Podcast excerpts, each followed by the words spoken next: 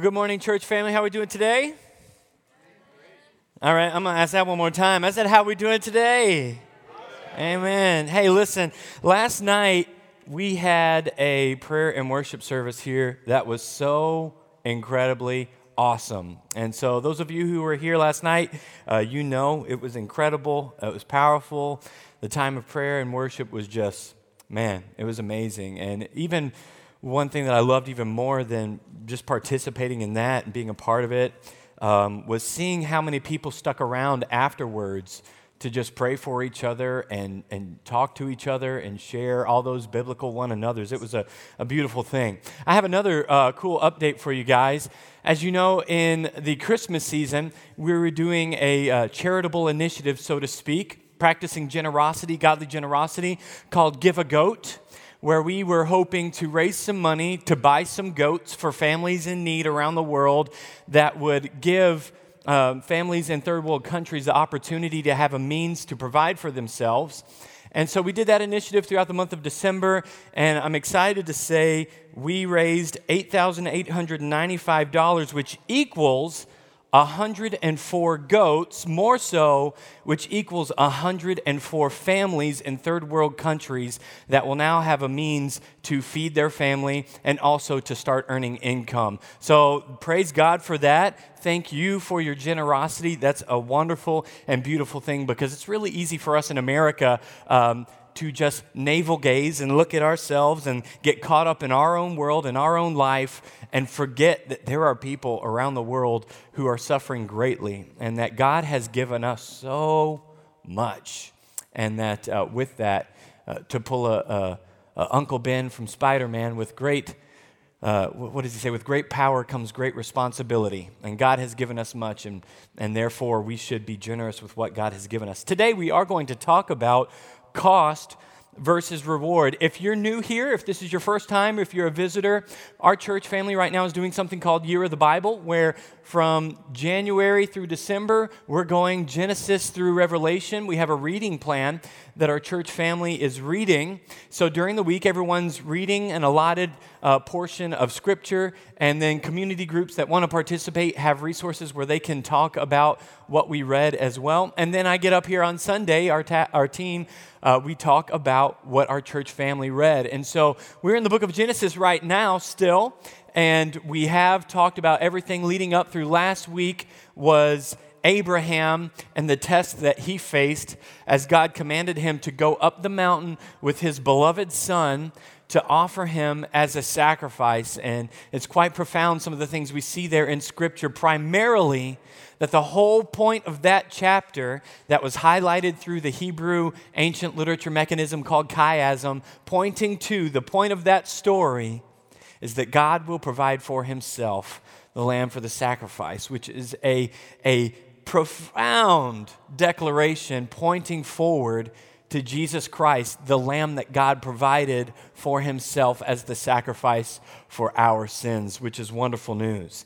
Today, we continue on as we've read over the last week Genesis 25 through, I think it was like 37 or something like that, and we begin to transition from Father Abraham proceeding on through the lineage of this family. Remembering this whole time, we want to pay attention to and be sensitive to the thread of the meta narrative of Scripture that Genesis to Revelation is one story. And it's not, let's have this little random story about Abraham, and now we've got this little random story about Isaac with moral lessons that we can draw from them. Are there moral lessons we can draw from them? Sure. And we're going to talk about some of those things today. But we need to pay attention to the fact that this is the continuation of the story that began in Genesis with the fall of man, and God saying, I will have the seed of the woman that will crush the serpent head, talking, prophesying about the Savior that would come. And every generation after that is looking for that Messiah who would come. And God chooses the man Abraham, Abram at the time, to say, you are the man through which I will do this. You and your family. I will bless you and make you a blessing, and all nations of the earth or all families of the earth will be blessed by you. So, through Abraham's family, through his lineage, through his descendants, would eventually come this promised Messiah who would make way for all nations of the earth to be blessed. And that blessing we saw in Galatians 3 is that we are made right with God by faith in Jesus Christ. The same way that Abraham was counted as righteous by his faith, believing in what God said. So today we pick up in Genesis chapter 25. The, we go from Abraham to the stories of Isaac.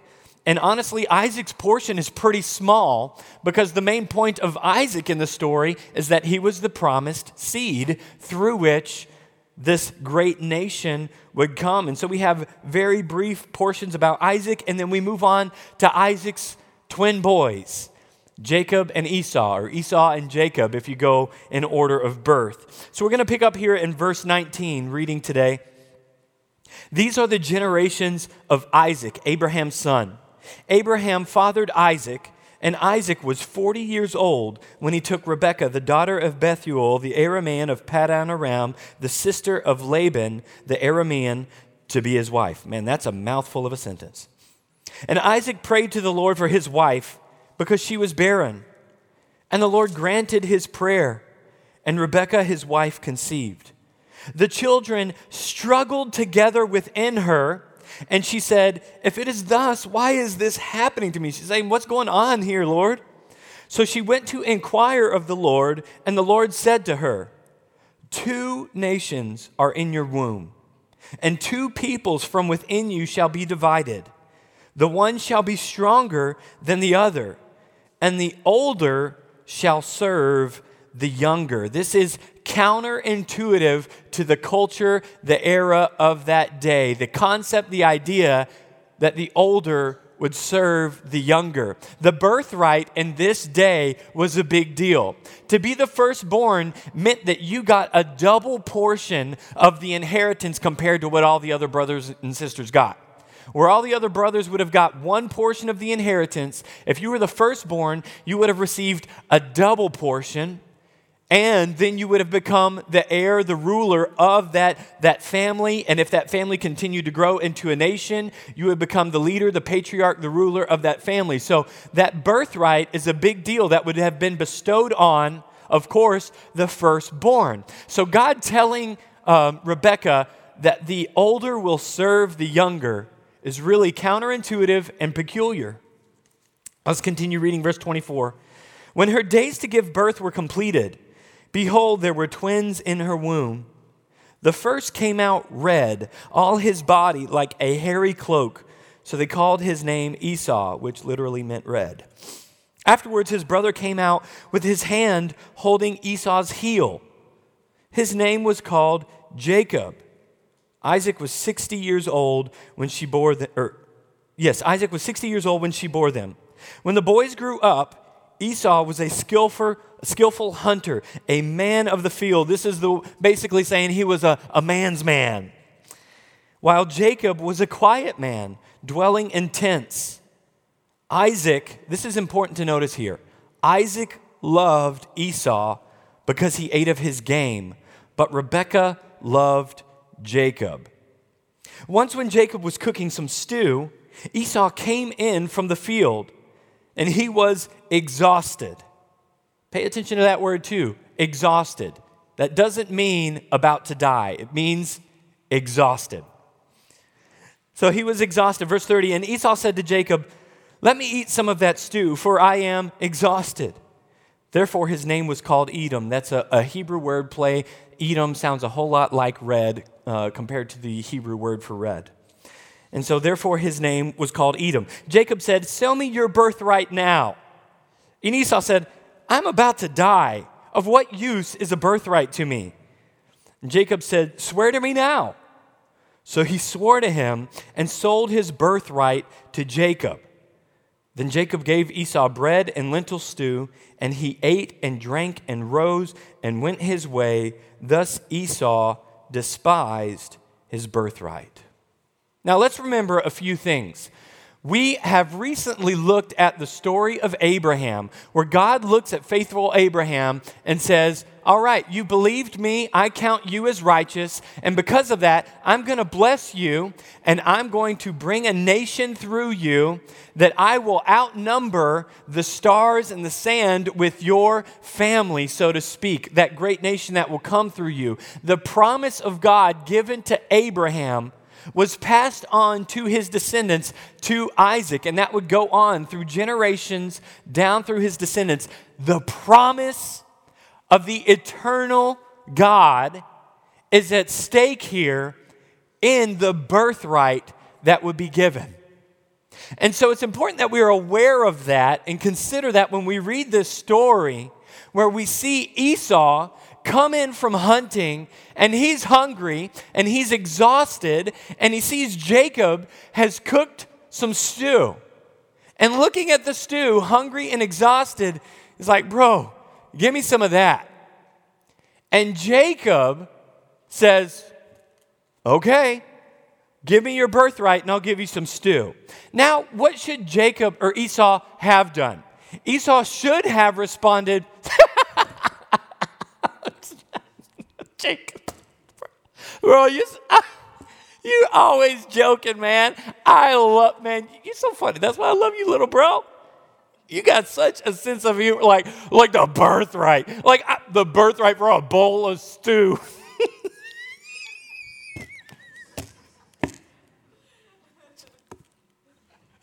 oh man, that's good. That's good. That's good. You guys, he wants a, he wants me to give him the, the birthright. Yeah, for a bowl of stew. I know, right?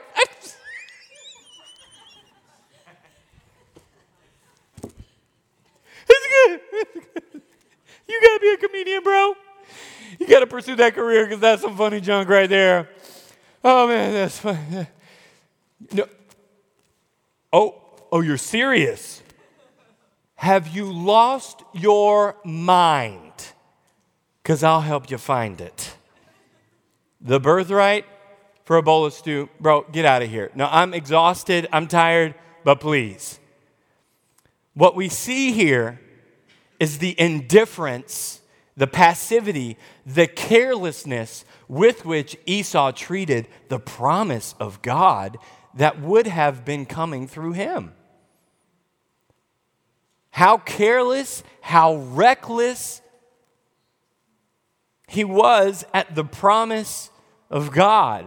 God, obviously knowing all things and God ordaining a plan, told Sarah, or I'm sorry, Rebecca, yeah, your brothers who these boys, these two nations in your womb. We saw that Esau was called Edom at one point. If you follow on in the story of Genesis, we're going to start seeing a country that's called the Edomites, who become a thorn in the flesh to the nation of Israel.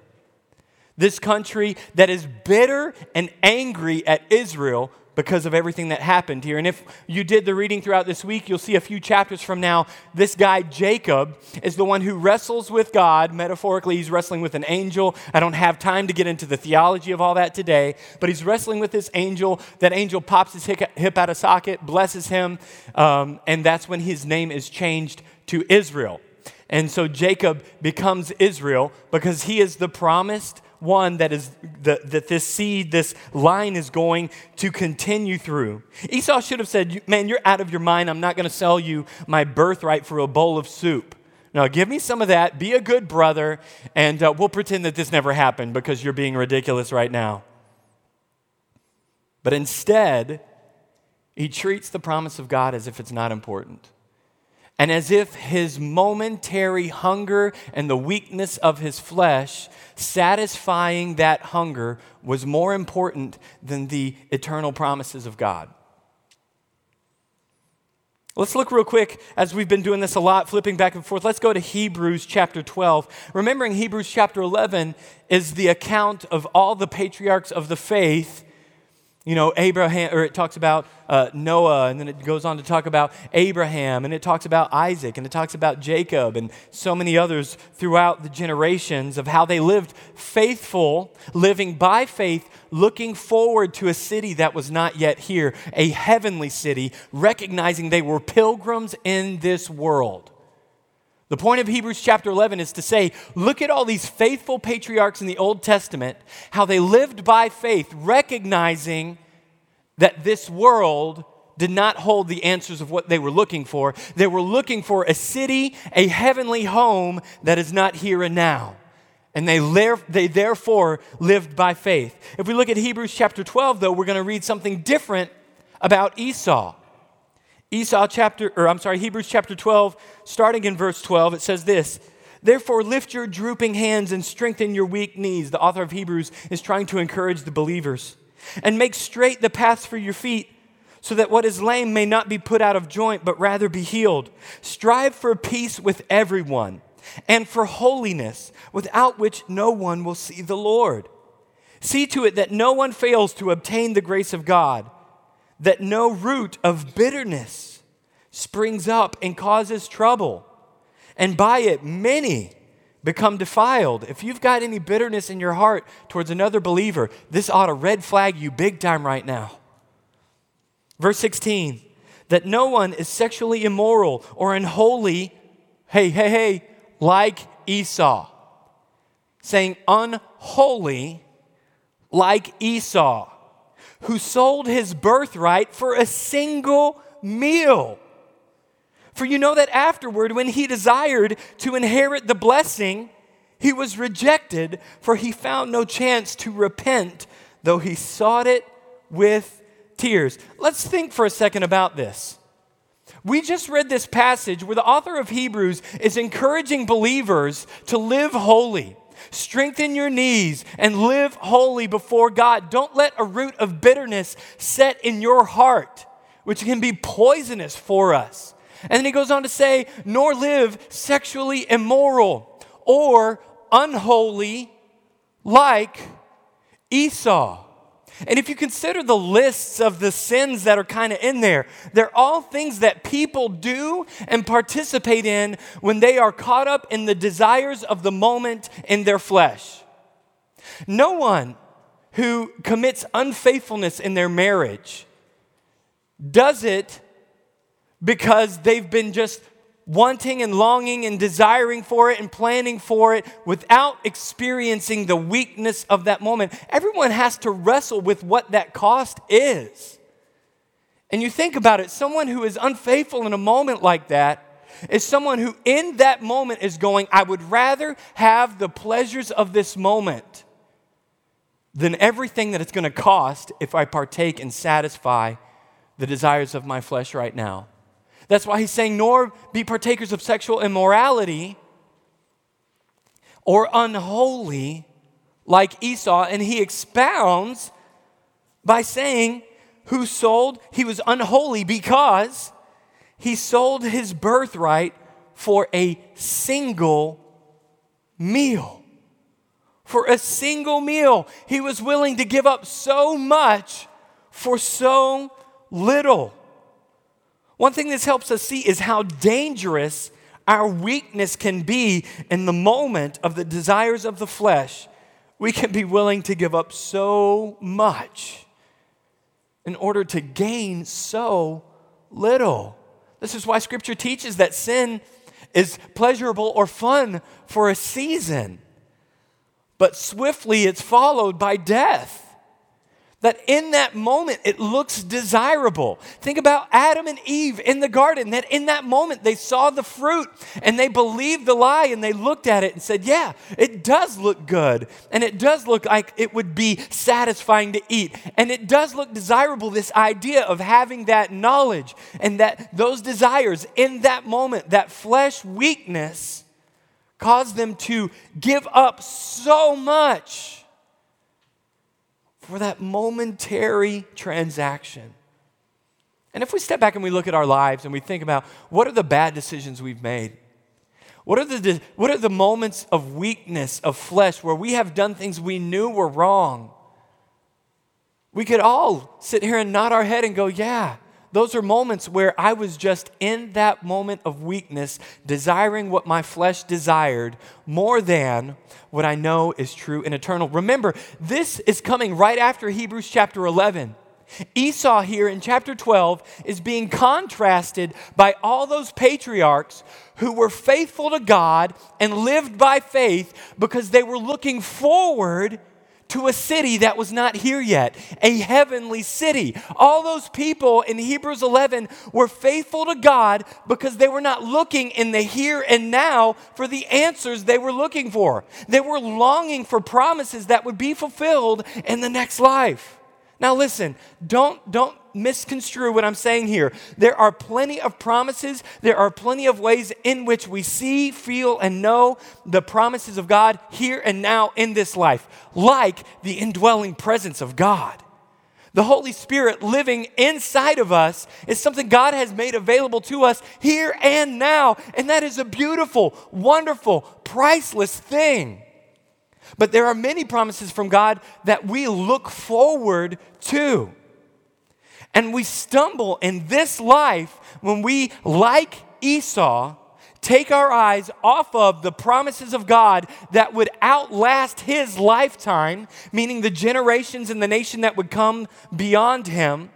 When we take our eyes off of who God is and what God has promised long term beyond us here and now in this life, we get caught up in the weakness of our flesh and what we want in the moment. There's a, a, a new movie out lately um, that, that my girls are enjoying, and it's driving me nuts because I'm so sick of hearing about how we don't talk about Bruno. And there's a, a song in there where this one girl, the whole theme of the movie is that uh, there's a domineering, oppressive grandma and all of the family has this stress because the grandma has placed these expectations on the family and everyone's stressing out before but because of the idea of trying to measure up to all the expectations that are on them which also by the way is the plot of every disney movie that has ever come out it seems. Like i'm like waiting for the movie that will come out where the child wants something bad and the parents advise them against that and the child either does that and learns that the consequences are dire by disobeying, or that they recognize that their parents were right and they don't do that. But it seems like they're only capable of making movies where the parents are idiots and the parents are wrong. And if the child just disobeys their parents and follows their heart, then the parents will come around and recognize, oh, I was wrong. Thank you, Disney. Also, just pay attention to the fact that these movies are trying to teach your kids things. And so it's important. We, we let our daughters enjoy that entertainment, but we follow it up with conversations and go, now, what are, what are they trying to teach us here? That's a tangent. That's not the point of the sermon today. Where was I going? There's a song in that movie where this one girl has been trying to tote the line of the family expectations, and she starts singing this What would it be like? What would it be like if I just lived in the moment? And is that not the refrain of our culture? Just, just live in the moment, in the here and now. Do what makes you happy. Be, be what you feel is right. Follow your heart. Follow your arrow. Whatever kind of metaphors they throw out today that are just basically telling us do what you feel. Do what you think is right. Follow your heart. And scripture is saying, no. That is damning ideology. The word of God declares for us don't live for the moment now, live for what is to come. Look at the promises of God about what will yet come and resist what you want by your flesh in the moment right now. Because when we just say yes to the momentary desires of our flesh, destruction is the result. This is why Scripture teaches us over and over that we have to take up our cross, deny ourselves to follow Christ. It doesn't say if anyone wants to come after me, let them just do what they feel in the moment. Jesus makes it pretty dang clear that if you want to follow me, it's going to be hard. To people who come up to Jesus, they're like, Jesus, we want to follow you too. But hey, could you pause for a moment? Because my dad just died and I need to go bury him. I'm sure you understand that, right? Can I come and follow you if you just let me go? And Jesus says to him, Let the dead bury the dead. If you want to follow me, come on. And we're going, dang, Jesus, like that's, that's a little insensitive. There's, there's people who are trying to follow Jesus, and he's telling them, it's like he's trying to talk them out of following him. And he says, hey, you want to follow me? Listen, foxes have their holes, birds have their nests, etc. Son of Man doesn't even have a place to lay, lay, lay, excuse me, lay his head. He's basically telling them, Are you sure you want to follow me? Because it's going to be hard. And in America, especially, American Christianity at large is follow Jesus and everything's going to be wonderful. And listen, it will be wonderful, but not the way the world wants you to think it would be wonderful. There is nothing more wonderful than having the presence of God, the Holy Spirit, indwelling you as a human being. There's nothing more wonderful than that. There's nothing more wonderful than having the holy and righteous judge of all creation wipe out your sins by the blood of his son, Jesus Christ. There's nothing more wonderful, all the exceedingly precious promises that Scripture has given us, all things pertaining to life and godliness for the believer today. But this idea that we are to just live in the moment, and there can be shades of truth, and that's where we have to be so careful about these statements that are true ish or have hints or shades of truth to them. Because absolutely we do as believers and as those who are on the, uh, this earth with the ministry of reconciliation meaning those who have been reconciled to god where we look at the relationships god has given us the influence he's given us where we are in the moment going lord how do you want to use me right now like if you want to gospel live in the moment it looks a lot more like that. It looks a lot less like, what do I feel right now? And what do I want right now? And it looks a lot more like, Lord, what do you want right now? A lot less like, what are my feelings telling me that would make me happy? And a lot more like, what does the Word of God tell me will answer my deepest longings and fulfillments, my deepest desires? A lot less like, what does my flesh tell me that will make me happy and satisfy me? And a lot more like, what does God still have me here for? A lot less like, hey, this is a fun relationship. Let's just be jolly and eat, drink, and be merry. And a lot more like, how could God use me to reach these people? What way does God want to use me? And if we're not careful, this is why Jesus told his disciples, guys, pray, pray, because the spirit is willing, but the flesh is weak. Let's turn really quick to Galatians chapter 5 not too far away from, from Hebrews in the New Testament. Galatians chapter 5 is a pretty famous passage where we talk about the fruit of the Spirit. I want to read the whole context there, Galatians 5 16 through 24. It says this But I say, walk in the Spirit, and you will not gratify the desires of the flesh. For the desires of the flesh are against the Spirit and the desires of the Spirit are against the flesh.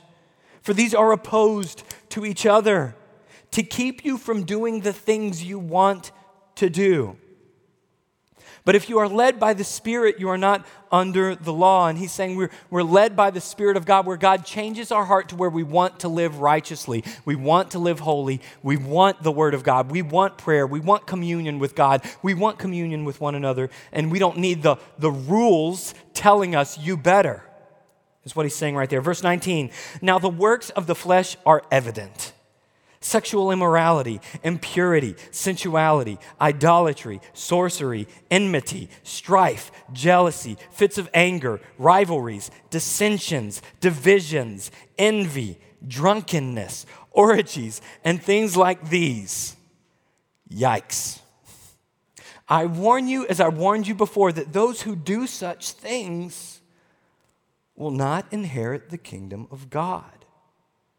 That list ought to make us go, okay, am I finding myself in there anywhere?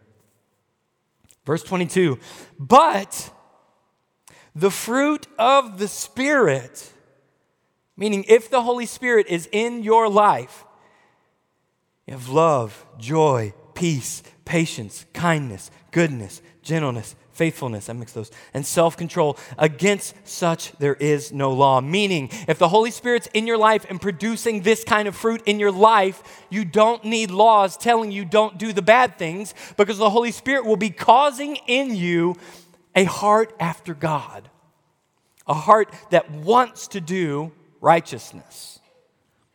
And here we go, continuing on, verse 24. And those who belong to Christ Jesus have crucified the flesh with its passions and desires. Those who belong to Christ have crucified the flesh with its passions and desires. And so I think we all need to be asking ourselves what is the Lord requiring of me? What in my life, what are areas where I'm letting the flesh rule? Is it the snooze button where I'm letting the flesh rule? I've been guilty many times of that, and the Lord's been dealing with me about that lately. Is it our inability to say, I don't need to eat more? Gluttony is a sin that Christians don't like to talk about. There's other ones that we like to parade as the, the scarlet letters, but there's ones like gluttony and greed that we're really okay with. Gossip is the one that we're really okay with. And so the, the scripture here is saying that we need to evaluate ourselves and go, which list does it feel like I'm more in? Is the Holy Spirit at work to where I am a person who is loving, who has joy, who has peace, and has kindness and goodness and faithfulness and gentleness and self control? Because the Christian, those who are in Christ or belong to Christ, have crucified the flesh with its passions. And so, if we're not, this is why, you know, we just had 21 days of prayer that concluded. And in that 21 days of prayer, I encouraged everyone to be fasting different things and choosing to give up something that would be difficult for you to give up. Fasting is so powerful, especially if you're fasting food, because fasting is an intentional decision to acknowledge what your body is screaming at you and going, no. And food is such a great version of fasting because your body is so used to food and we actually need food. And it's something where when we neglect food, our body's going, hey, what are you doing? I need food. And when we choose to go, no, we're practicing crucifying our flesh, resisting the desires and the urges of our flesh that can even be good desires and replacing them by feeding our spirits. Because, guys, what this chapter tells us in Galatians 5, there is a war between the flesh and the spirit. And let me ask you if you put two dogs in a cage and you fed one for five days and you didn't feed one for another five days and you had them fight, which dog wins? The one that's been fed. And so many of our struggles in our life is because our spiritual feeding is an hour on Sunday morning. This is why I wanted to do the year of the Bible, to get our church family into the Word of God, to feed their spirit, where their spirit would grow and be stronger, so that when these fleshful temptations would come, our spirit would go, No. Being led by the Spirit of God and not by the flesh. Like Esau was in that moment, where he was willing to discard the birthright and the promises of God for some lentil soup. I mean, come on. At least let it be like sausage and corn chowder or something.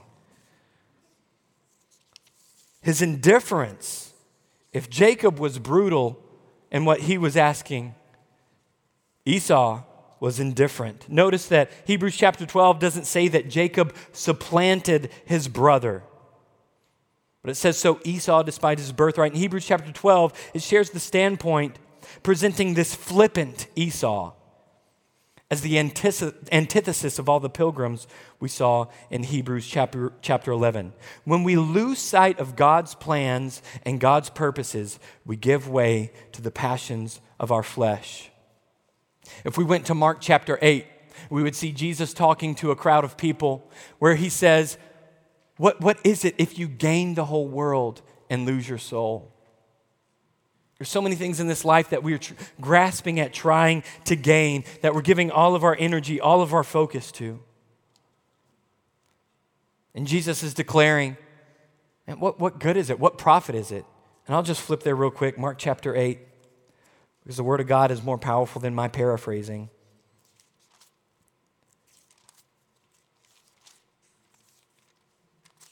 We're almost done.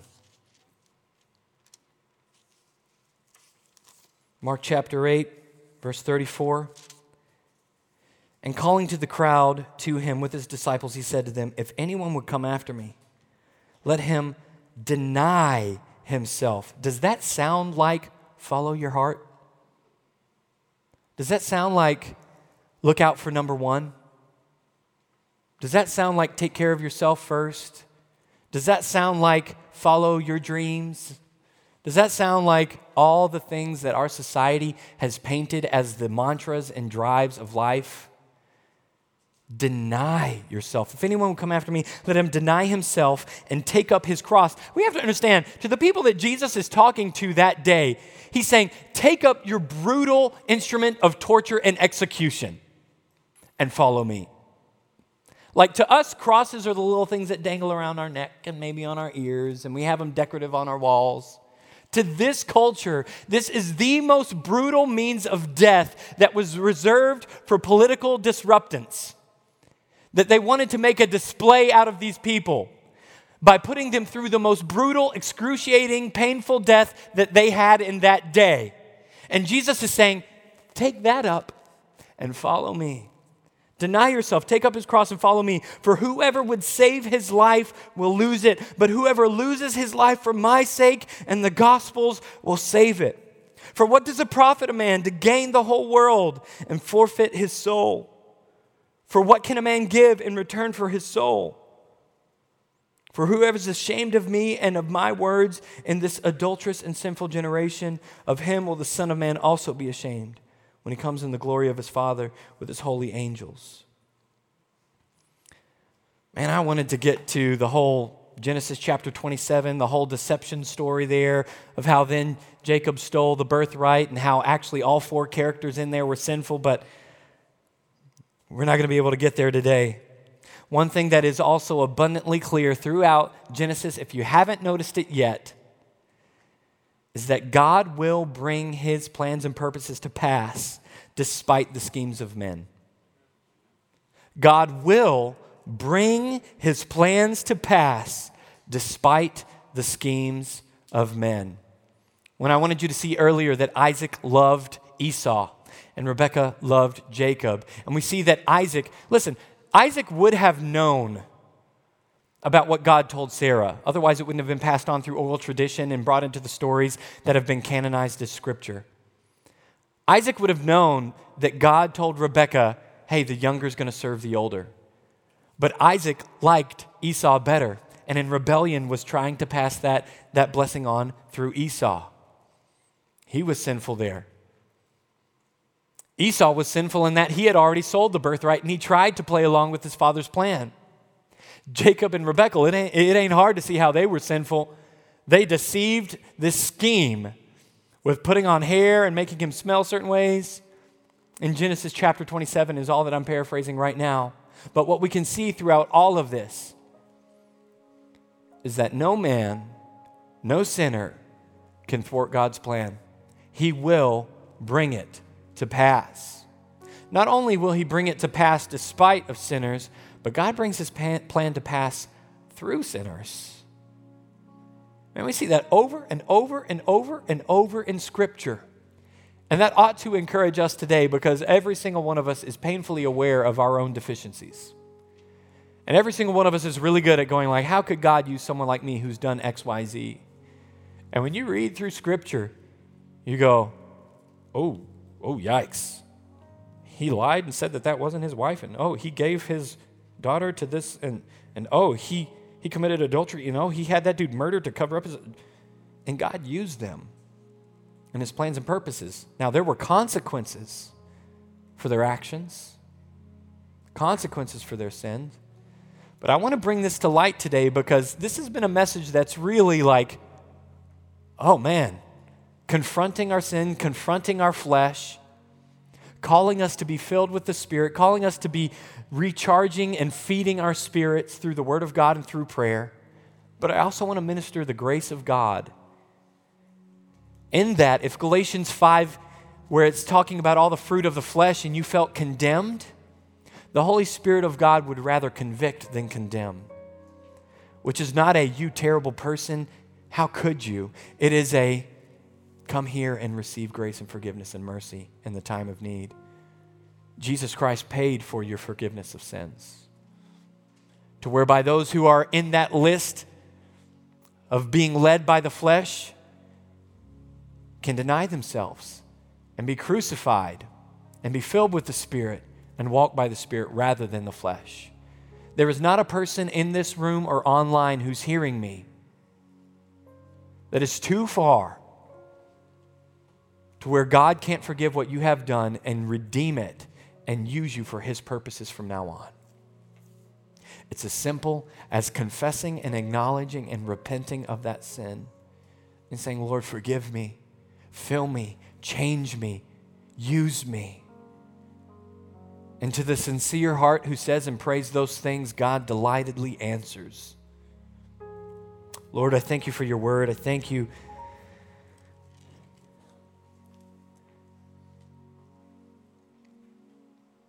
God, I thank you for your spirit.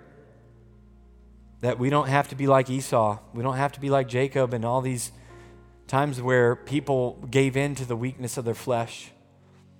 God, I ask that you would fill all of us with your spirit, that you would refill and stir up what you've done in us. If there's anyone here who today has not been saved and has not been transformed by your spirit, God, I ask today that you would open their eyes to see their need for Jesus but also to see the infinite value and worth and desirability of Jesus. That you would bring them to authentic repentance, turning from sin, being willing to humble themselves and acknowledge that I am messed up and I need a Savior. And that God, you would graciously fill them with your Spirit, transforming them, changing them into new creations that hunger and thirst for righteousness that long for holiness, that hate the weakness of the flesh, hate the temptations of sin, and desire to please you and serve you all the days of their life. God, let that be true of all of us. In Jesus' name, amen.